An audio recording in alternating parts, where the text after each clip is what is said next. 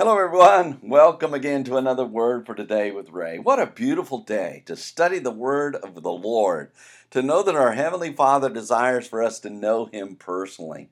And we get to know Him personally by studying His Word and just fellowshipping with Him uh, in His Word, allowing Him to teach us. And so that's why we pray every time we begin our study. We want to invite Him to be with us as He promised He would be in the study of His Word. Pray with me if you will.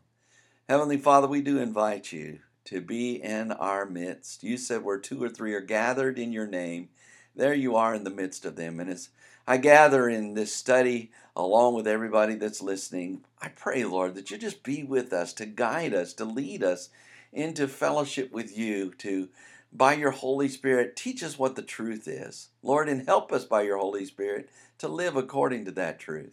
Lord, we bless you. We thank you for your word today. We always want to be grateful for this wonderful gift that you've given to us. And we are so in Jesus' name. Amen. The title to today's lesson is Shadows. It's taken from the book of Colossians, chapter 2, and verse 17. As Paul the Apostle continued his letter to the Colossian church, he began to address the false teachings of the Judaizers who were promoting works combined with faith as a requirement for salvation. He told the church members not to allow others to judge them in meat or in drink or in respect of an holy day or of the new moon or of the Sabbath days. And in chapter 2 and verse 17 of his letter to the Colossians, Paul gives the reason for not allowing this condemnation.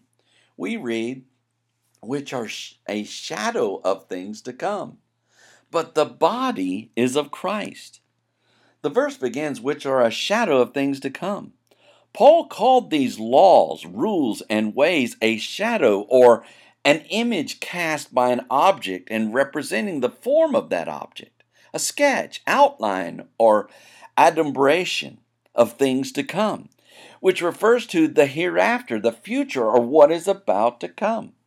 Just as the shadow of a body shines on a wall or floor is not the real person, so were the rituals and traditions of eating, drinking, and holy days, such as the new moon and Sabbath, are not the real image either.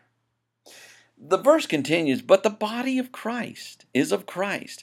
Paul continued by showing the image that formed the shadow was the body is of Christ or Jesus. Paul employed the disassociation conjunction but to declare the superiority to the body of Christ, to the shadow of him.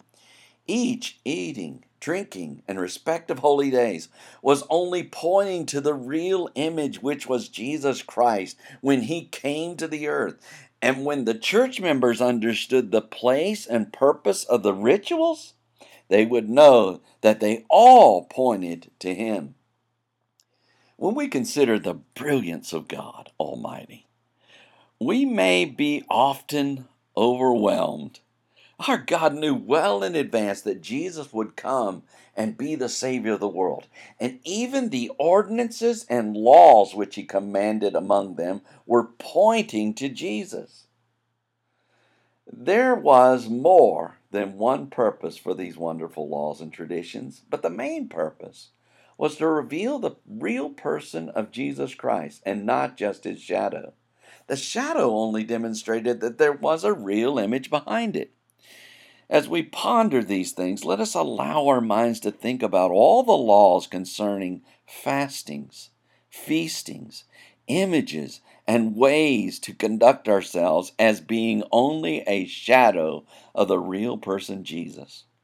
Perhaps then shall we bow ourselves before him in worship and declare, You are worthy to receive all glory, honor, and praise.